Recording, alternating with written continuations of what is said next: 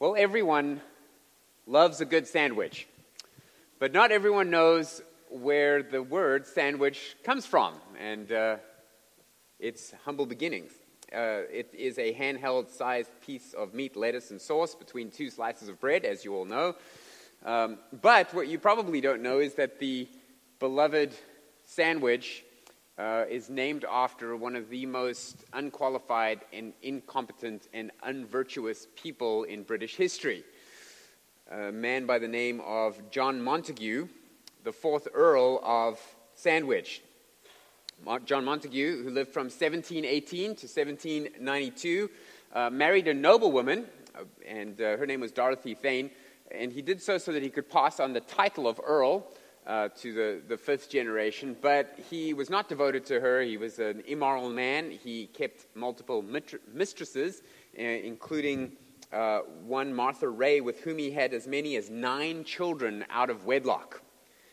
Um, he once, trying to insult the famous actor Samuel Foote, said this to him. He said, I've often wondered what catastrophe would uh, bring you to your end, but I think that you must suffer uh, either you will die of the pox or of the halter. In other words, uh, you, as an actor in living your lifestyle, you will either die of a disease or you will be hanged. But without missing a beat, the witty actor replied, My lord, that will depend on one of two contingencies whether I embrace your lordship's mistress or your lordship's principles. In other words, if I hug her, I'll get a disease, and if I live like you, I'll end up hanged. The only reason Montagu wasn't hanged for uh, his licentiousness is because he was so well connected. He was uh, connected through his family, being a nobleman. Um, his near criminal negligence of his duties should have seen him fired, but instead of that, he kept being moved from one position of authority to another position of authority, uh, making a hash of those things wherever he went. His leadership honors included serving as the first Lord of the Admiralty in the Royal Navy very prestigious position. He was so bad at it that they moved him and appointed him as the royal ambassador to Madrid. Uh, then he became the Secretary of State. Then he was Postmaster General. And all of these prestigious positions were completely wasted on a man who was so lazy and incompetent. Uh, someone once said of his career Seldom has any man held so many offices and accomplished so little. Now, he was most famous in his day for the Sandwich Islands being named after him, if you know the Sandwich Isles, although they were not named after him because he found them, but simply because, again, he was well connected and he was very good friends with Robert Cook, uh, Captain Cook, who did find them and named it after his buddy. So that's where the, the Sandwich Isles come from. Today, of course, he's most famous for um, the lunch that, he, that is named after him. Uh, and this meal took his name as a direct result from his gambling addiction. He would sit at gambling tables for so long and go for so many hours without eating that his servants would worry about him, and so he would send them off to, and just tell them, just bring the, the, the meat and the greens and the sauce and just stick it between bread and just hand it to me. And he would, he would gamble with one hand and eat his lunch with the other hand. And uh, this became popular among other gamblers sitting at the tables, and they would say to their servants, uh, Get me the same as sandwich and that's where that meal was named for sandwich. The term stuck. Well, what we learned from John Montagu, the fourth Earl of Sandwich, is that getting into leadership because of family connections can result in bad people being in charge. And this is exactly what we see happen with Gideon's son, aptly named Abimelech, which means my father is king. So turn your Bibles to Judges, the days that the judges ruled Israel in chapter 9. And this is a, a, little saga within Judges that many people aren't familiar with. It's kind of a strange happening um, that follows Gideon's judgeship. Let me just remind you that as we went through Gideon's life, passage by passage, we saw that he had a wobbly start and a worthy run and a woeful finish. That wobbly start of his is God calls him to deliver his people uh, from the Midianite oppression, and he's, you know, hiding in the wine press, and then he says, Well, how will I know? And can you do me a sign with the fleece? And okay, that was good, but can you do it the other way around? And, and he's just, he's, he's not like the man of faith that we know him later to be. But then he, after his wobbly start, he has a worthy run. And he delivers Israel You know, he has just his little force of, of men that de- deliver Israel from the, the Midianites and gives God glory for that. Um, he even turns down the offer of a monarchy. They, they were going to make him the first king of Israel. And he turns that down, saying, No, you, I will not rule over you and my son or my grandson, but uh, Yahweh will rule over you. But then he kind of had this woeful finish, as we saw, where he um, asked for the gold from the people that he then used to make himself wealthy, build a house, a multiply number of wives, have you know dozens and dozens of kids, and living like a king. And he made an ephod, um, this instrument of worship, which eventually tempted all of Israel to worship that. And that was kind of the, the tarnish on his legacy. Yes, he had great faith in Yahweh for many years as he delivered Israel, but he ended up you know, not finishing strong. And so we've learned some, some um, lessons from that. Now, of his 70 sons, um, from his many wives, there was only one whose name we are actually told, and that's because of how significant he is now in the narrative. And he is the one that was an illegitimate child born out of wedlock. So let's pick up the story now in verse, uh, well, let me just recap for you from chapter 8, verse 29, as we meet him. Um, Would that this people were under my hand. So this is, um, sorry, let me just make sure here. Chapter 29. Of, verse 29 of chapter 8. There we go. Jerubbaal, the son of Joash, went and lived in his own house. Remember, Jerubbaal is the nickname that was given to Gideon because it means the Baal slayer, basically. Uh, verse 30 Now Gideon had 70 sons, his own offspring, for he had many wives. And his concubine, so a woman he was not married to, uh, was in Shechem and also bore him a son, and he called his name Abimelech, which means my father is king. So even though he turned down the monarchy, he names his son basically King Junior um, as a way of saying, I know I said I'm not going to be king, but I'm going to act like one. Verse 32 Gideon the son of Joash died in a good old age and was buried in the tomb of Joash his father at Ophrah. Um, as soon as Gideon died, verse 33, the people of Israel turned again and whored after the Baals and made Baal Berith their God, uh, who had, uh, verse 34, the people of Israel did not remember Yahweh their God, who had delivered them from the hand of their enemies on every side. They did not show steadfast love to the family of Jerubbaal, that is Gideon, in return for all the good that he had done to Israel. So that's where we find ourselves now. Gideon is dead. Um, his 70 sons are around, but the summary statement is that the people of Israel did not act in good faith towards Gideon for all that he had done for them by liberating them from the Midianites. And tonight we're going to look at two hazardous conditions to avoid when following leaders. Uh, we all have to follow leaders in various capacities in our lives, and we're going to look at these two hazardous conditions. One is the uh, ambitious Abimelech syndrome, and secondly, foolish follower syndrome. So let's read about the ambitious Abimelech syndrome in verse 1. This is chapter 9, verse 1 to 5. Now Abimelech, the son of Jerubbaal, went to Shechem to his mother's relatives and said to them and the whole clan of his mother's family, Say in the ears of all the leaders of Shechem, which is better for you, that all seventy of the sons of Jerubbaal rule over you? Or that one rule over you. Remember also that I am your bone and your flesh. And his mother's relatives spoke all these words on his behalf to the ears of the leaders of Shechem. And their hearts inclined to follow Abimelech, for they said, He's our brother. And they gave him 70 pieces of silver out of the house of Baal Berith, with which Abimelech hired worthless and reckless fellows who followed him. And he went to his father's house at Ophrah and killed his brothers, the sons of Jerubbaal, seventy men on one stone. But Jotham, the youngest of Jerubbaal, was left, for he hid himself. And all the leaders of Shechem came together, and all Beth Millo, and they went and made Abimelech king by the oak of the pillar at Shechem.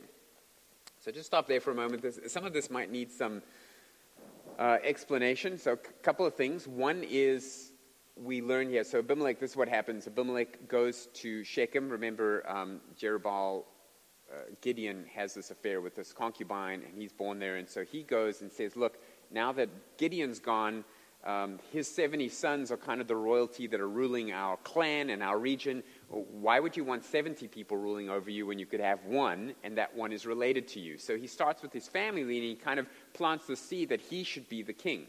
Now, just the word king, also, I want you to remember this is, would not be the king of all of Israel, like the first king was Saul, and then David and Solomon, and then the kingdom split, etc. But in those days, you would have little, um, what we would call fiefdoms, really, like little kingships, basically the mayor of a city or of a region. And so that's what he's vying for here. He wants to be that guy. Everyone's kind of uh, in Israel at the moment, there's no king. Remember, there's no king in Israel. Everyone's doing what's right in their own eyes. Everyone's kind of ruling themselves. Uh, it's, it's chaos politically, and he wants to kind of elevate himself um, to the position. But now he can't do that because of all the people in Gideon's family, he is the illegitimate one. So Gideon had many wives, and any of their children could have become his successor as the ruler, but they all were deciding not to. But he wanted to be, but he doesn't really have a rightful claim as long as they're alive. If they all die, well, then he's the only relative of Gideon that's left. So he goes to his other family and say, hey, um, those people aren't even bone of your bone and flesh of your flesh like I am. So they're like, yeah, this is a good idea. And he gets all the leaders on his side and he gets this little faction and then he gets them to sponsor him. So they give him money out of the temple of Baal. So people have been tithing to the idol. He gets the idol's money um, and uses that to hire a mercenary army of, I like how uh, the ESV just says, worthless and reckless fellows. and they follow him. And what he does with this group of mercenaries, this little army, is he goes and he um, kills all of his half brothers. And um, it says that he did it all on one stone, meaning that it, he, he rounded them up and then executed them.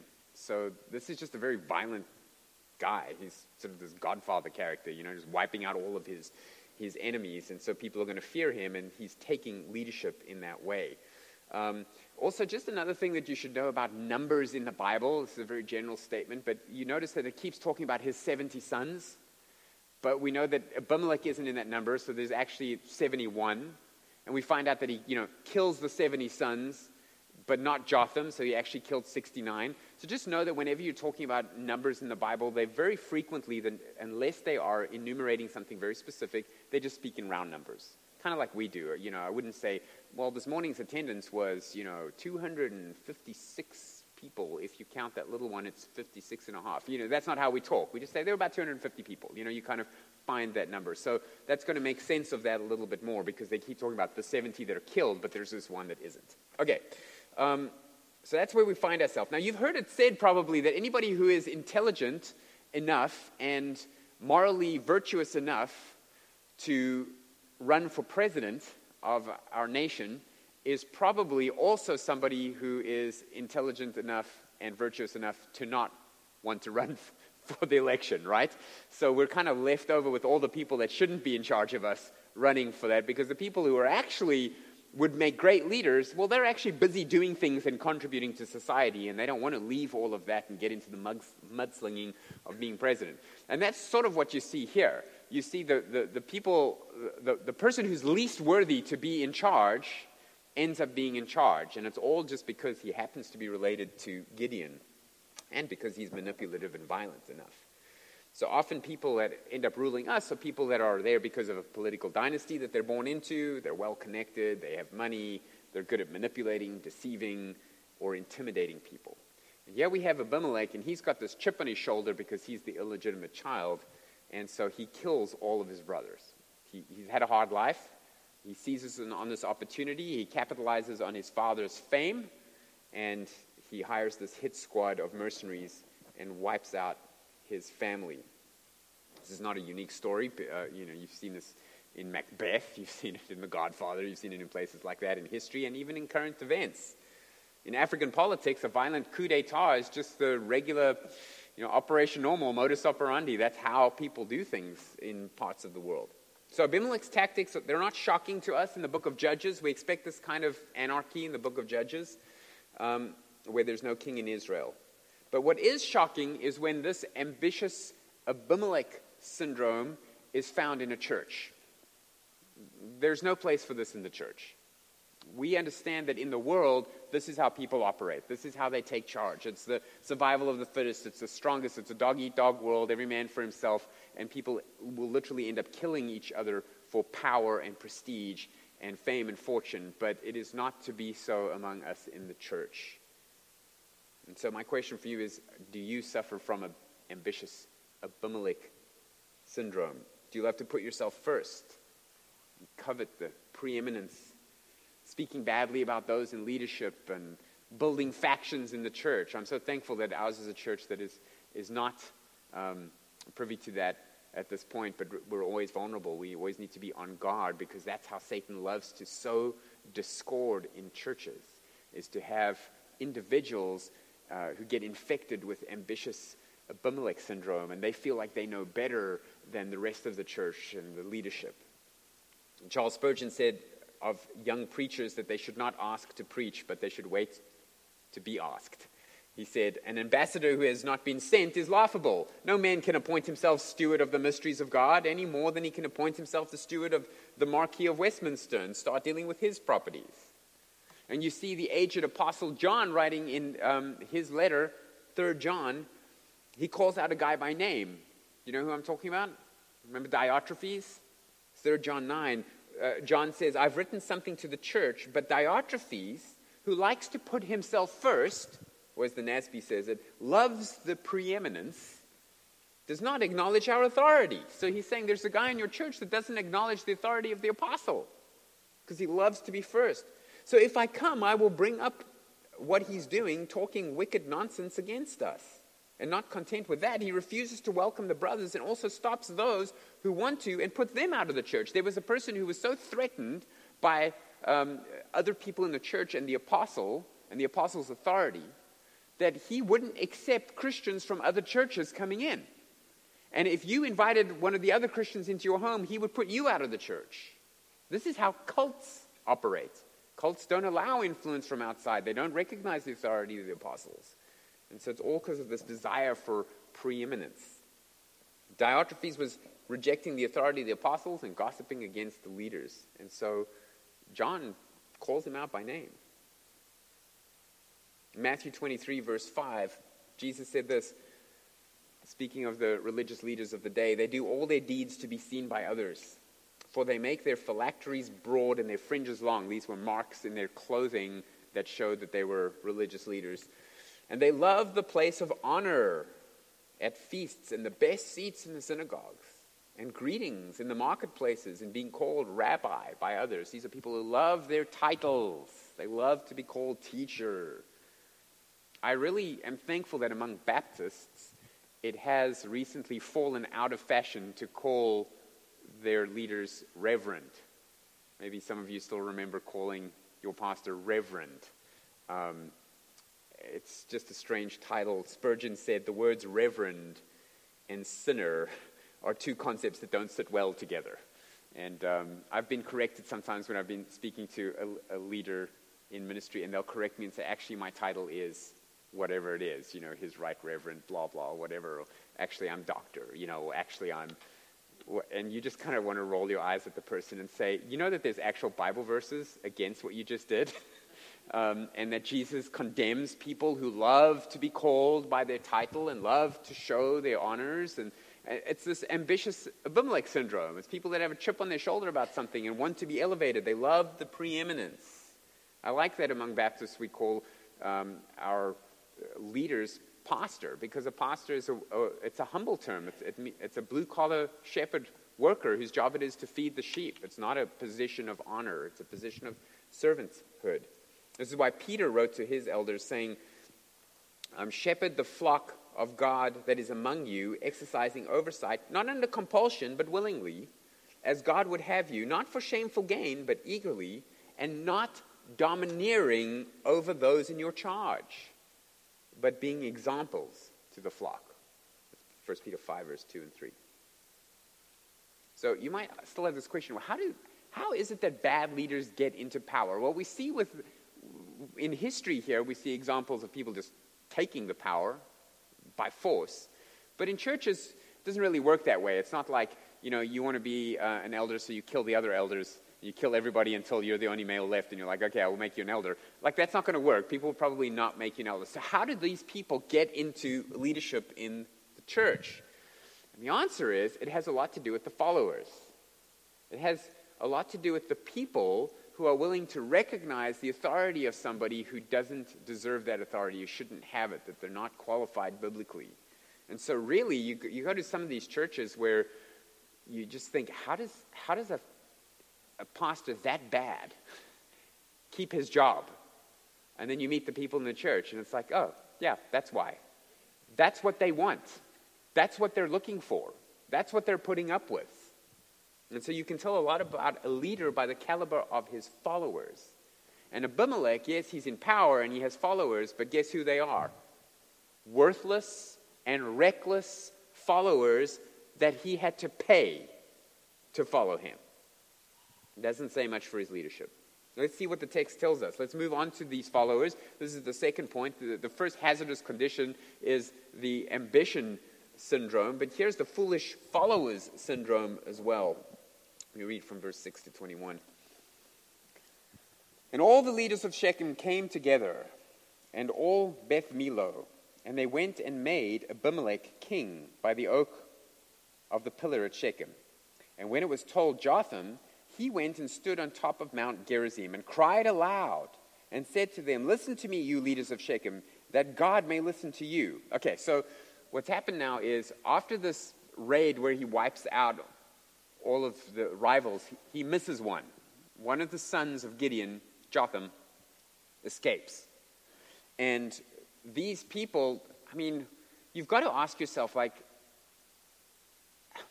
how dumb must you be to want this guy, Abimelech, to be your leader after he does what he does? The kind of person that's willing to kill his own brothers. And, but, but they do. They make him, they recognize him as their leader. And so this guy, Jotham, um, he goes and stands on top of Mount Gerizim. That's kind of significant because remember, Mount Gerizim and Mount Ebal are two mountains in Israel where um, the, the nation, when they came into the promised land, they were divided into two, and some stood on Gerizim and some stood on Ebal. And Ebal, the people in Ebal called out the curses of the covenant, and the people on Mount Gerizim called out the blessings of the covenant. And it's interesting if you actually, I didn't do it this time, but I've done it before. When you go to Israel, you can stand on those mountains and call out, and you can hear each other. And if you call out loudly enough, you can hear all the way down into the valley, all the way down to Shechem. So it's quite amazing, the acoustics of that, which is why Moses did it there. So what he's doing now is he's going on that mountain, Mount Gerizim, where the blessings of the nation was supposed to be proclaimed. And here he's proclaiming a parable. And he's, he's by himself on this mountain because it's, I mean, you can, if people try to kill you, you're gonna, they have a long way to go and they have to climb the mountain. You can escape. So he's standing there shouting at the top of his lungs, and you just have to imagine the scene, and you know gets everyone's attention, and the whole. You can imagine the town kind of him coming out and looking up at the mountain, and there's this little guy, and, and everyone's shh, shh, shh, and if you're just quiet enough, you can hear him, and he's just screaming at the top of his lungs, telling a story. And this is a great parable that not many people know about because it's kind of hidden here in um, Judges. Well, let me read it for you. So, listen to me, you leaders of Shechem, that God may listen to you. And then he says this The trees once went out to anoint a king over them. And they said to the olive tree, Reign over us. But the olive tree said to them, Shall I leave my abundance by which gods and men are honored, and go hold sway over the trees? And the trees said to the fig tree, You come and reign over us. But the fig tree said to them, Shall I leave my sweetness and my good fruit to go hold sway over the trees? And the trees said to the vine, You come reign over us. But the vine said to them, Shall I leave my wine that cheers God and men and go hold sway over the trees? Then all the trees said to the bramble, you know, the weed, You come reign over us. And the bramble said to the trees, If in good faith you are anointing me king over you, then come and take refuge in my shade. But if not, let fire come out of the bramble and devour the cedars of Lebanon. Okay, that's a pretty strange little story. Um, basically, what he's saying here is let me tell you a story about trees that wanted a leader, and they go to the olive tree and they ask him to be the leader, and the olive tree's like, I've got better things to do. I'm being productive. I'm making olives, and olive oil is important. So I don't have time to come and rule over you people because I'm actually doing something worthwhile. So they're like, okay, well, let's ask the fig tree. And the fig tree's like, I'm doing something worthwhile. I'm part of the economy. I'm producing. Okay, let's ask the vine. I'm doing something worthwhile. I'm making wine. Everybody loves wine, gods and men. Like, why would I, why would I give this up? So they're like, uh, okay, what about the bramble? You know, the tumbleweed, the, the, this bush of thistles. Why don't you come rule over us? And of course, the weed's like, I got nothing better to do. I'm a weed. You know, I'm not making anything that's helping the economy or contributing to society. I'm completely worthless. I'm completely useless. Sure, I'll rule over you. But even the, even the bramble says, only if you're doing this in good faith. If you, if you deserve a good leader, he's saying, I will be a good leader for you. If you deserve a bad leader, then, and then Jotham pronounces this curse, may fire come out of the bramble, this weed that you've put over yourselves, to devour you. So it's kind of a weird story, but um, you get the point. The point here is that of the 70 men that you could have chosen to rule over you, they weren't ruling over you because they were actually busy being good people, getting on with doing what needed to be done. They didn't want to leave that in order to go and just make themselves a king. They were functioning as family men and contributing to society. And, and now you have chosen the worthless guy, the guy that can't get a job, the guy that can't keep a family, the guy, the loser guy. You've chosen him, the bramble, the weed, and of course he wants to be your leader because he's not, he's got nothing better to do. And if you deserve a good leader, may he be a good leader to you. But of course, Jotham's saying, You just killed my whole family. So if you don't deserve a good leader, may you get what you do deserve. Now, how do you think it's going to go with Abimelech? Based, um, I mean, uh, yeah, based on, on that.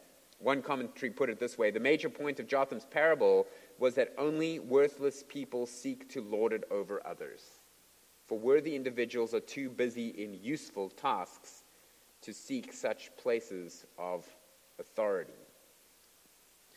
Um, so he goes on. How far did we get there? Um, verse 16. Now, therefore, if you acted in good faith and integrity, he's kind of interpreting his own parable for them, uh, when you made Abimelech king, and if you have dealt well with Jerubbaal and his house, and have done to him as his deeds deserved, for my father fought for you and risked his life and delivered you from the hand of Midian, and you have risen up against my father's house this day and have killed his sons, seventy men on one stone, and have made Abimelech, the son of his female servant, king over the leaders of Shechem. You know, he's kind of Jotham's kind of, this isn't even one of his wives, um, because you are his relative. Verse 19 If then you have acted in good faith and integrity with Jerubbaal and his house this day, then rejoice in Abimelech, and let him also rejoice in you. But if not, let fire come out of Abimelech and devour the leaders of Shechem and Beth Millo, and let fire come out from the leaders of Shechem and from Beth Millo and devour Abimelech. And Jotham ran away and fled and went to Beer and lived there because of Abimelech, his brother, who was now going to hunt him down. And we're not going to get to the rest of the story tonight because it's, I want to, I want to leave it for you. It's kind of like after, you know, Act 1 and Act 2 in Macbeth, you're sort of like, well, how is Macbeth going to die? You know, you get to Act 4 and it says, don't worry, you're not going to die. He goes back to the witches and the witches tell Macbeth, you're not going to die um, until the forest comes to you.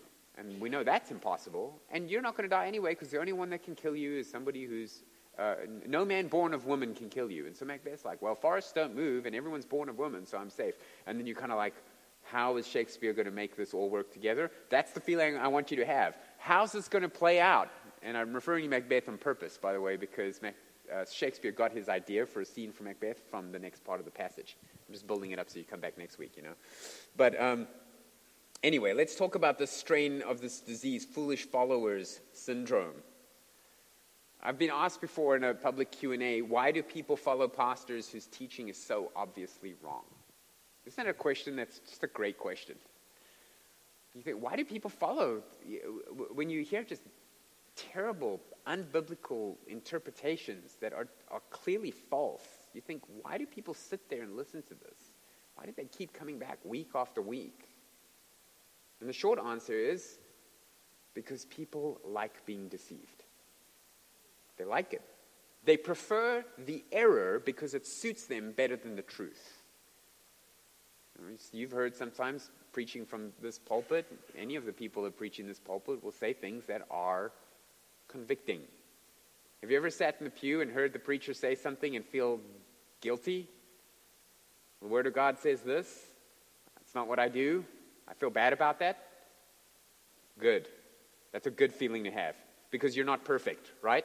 So if you're not perfect and you come to a good church long enough, you're going to hear that you're not perfect. You're going to, the Holy Spirit is going to find that little nook and cranny in your life that needs light shed on it. And when that happens, you're going to feel, oh, I don't do that the way I'm supposed to. Oh, I didn't think that the way I'm supposed to think. Oh, I need to do that better. That's good. That's called conviction of the Holy Spirit. If you don't like that feeling, then you're not going to go to a church where you keep getting that feeling, right? But guess what? Christians love that feeling of conviction because Christians want to be like Christ. They want to become more like Christ. Because I love Jesus and because I want to please Him and because I want to worship Him, when I find out that I'm not doing something the way I should that pleases Him, I have a compulsion in me to repent of that and to do the right thing for His glory. And that compulsion doesn't come from me, that comes from the Holy Spirit in me. Now, if I don't have the Holy Spirit in me because I'm not a real believer, and I find out that I'm doing something wrong that I want to keep doing, I don't like that. So I'm going to go and find a place where I don't hear that stuff. I'm going to go find a place where every Sunday I can come and be told, You are just wonderful. You're good the way you are. God loves you no matter what you do. You know, you can sleep with your girlfriend, you can gossip about people, you can steal stuff from work, you can be a horrible husband, you can have an affair, and you're still going to go to heaven. And all the people are like, let's pay this guy more. This is fantastic. I get to go to heaven, I get to feel good, and I get my sin. This is the foolish follower syndrome. It's bad enough that you have these ambitious Abimelech leading congregations, but the, it, the fault lies with the people. 2 Timothy 4, verse 1, Paul says, I charge you, Timothy, to preach the word. Be ready in season and out of season. There's going to be times that what you say is accepted, there's going to be times that what you say is unacceptable.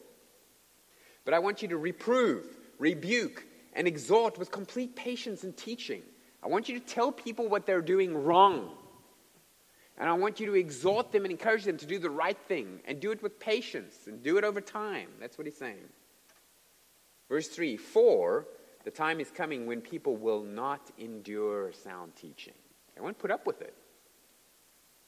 But having itching ears, they will accumulate for themselves teachers to suit their own passions and will turn away from listening to the truth and will wander off into myths.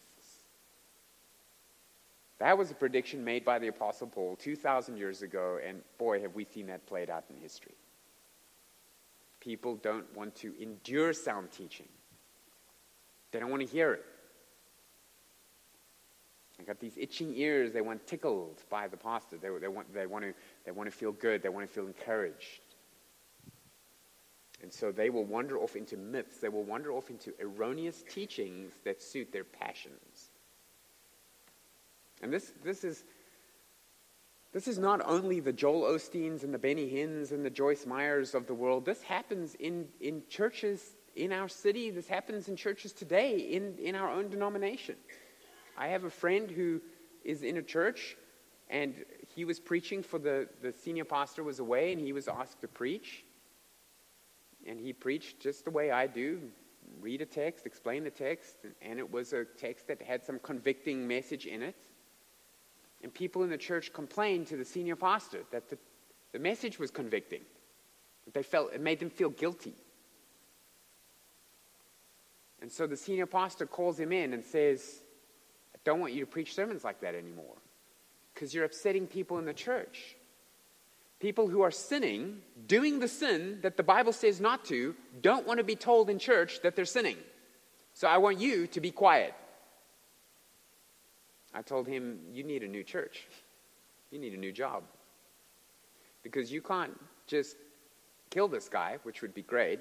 Um, you know, in the book of Judges, you could do that, but you can't just kill the bad guy. In fact, even in, in the book of Judges, you see the good guys aren't killing the, those people, it's the bad guys that are.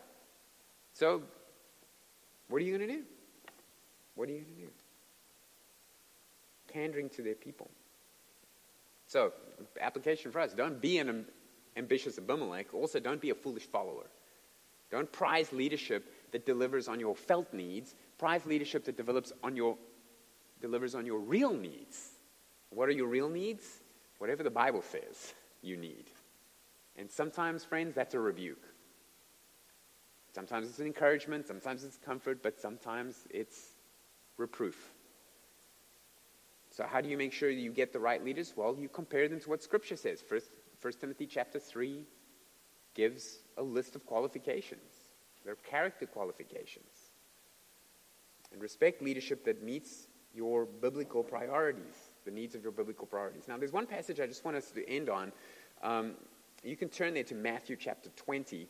You, it might not be a passage at first that you think is closely linked to what's happening here with Abimelech, but I believe it is. Um, because this is, a, this is an application for parents tonight. And the broad application from this text is that we need to we need to have biblical priorities in our leaders. Our leaders need to have biblical priorities for us. But as parents, we also need to instill biblical priorities for our children. We need to have the right priority for our children. And in our society and in our culture, it's normal to encourage ambition and the pursuit of success and fame and glory and power in a material sense success at the expense of the biblical priorities of character and going to church and reading and knowing your Bible and obeying that. And we see just a little glimpse of this in Matthew chapter 20. In verse 20, this is what happens. The mother of the sons of Zebedee came up to Jesus with her sons, and kneeling before him, she asked him for something. So this is his apostles, James and John, and their mom, and they come together and they kneel before Jesus, and she has a request on behalf of her boys. What's her ambition for her boys? Verse 21. Um, he said to her, What do you want? And she said, Say that these two sons of mine are to sit, one at your right hand and one at your left in your kingdom. So, this is what she's asking for. She's asking for a guarantee from Jesus that of all the 12 apostles, her two sons will have the two preeminent spots in the kingdom. She's leaving it up to him to decide which one's on the right and which one's on the left. But I want my boys to be the top dogs in the kingdom.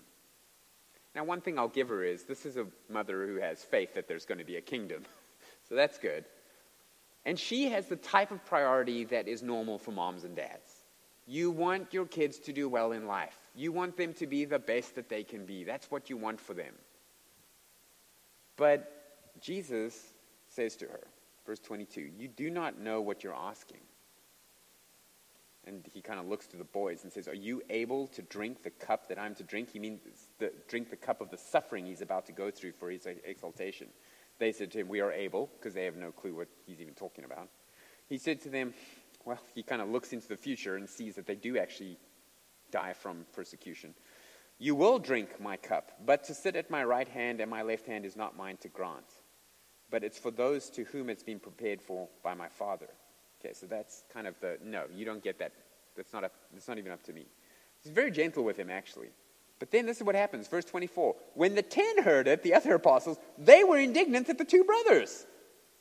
So Jesus calls them all together. Jesus called them to him and said, Here's the lesson You know that the rulers of the Gentiles lord it over them, and their great ones exercise authority over them.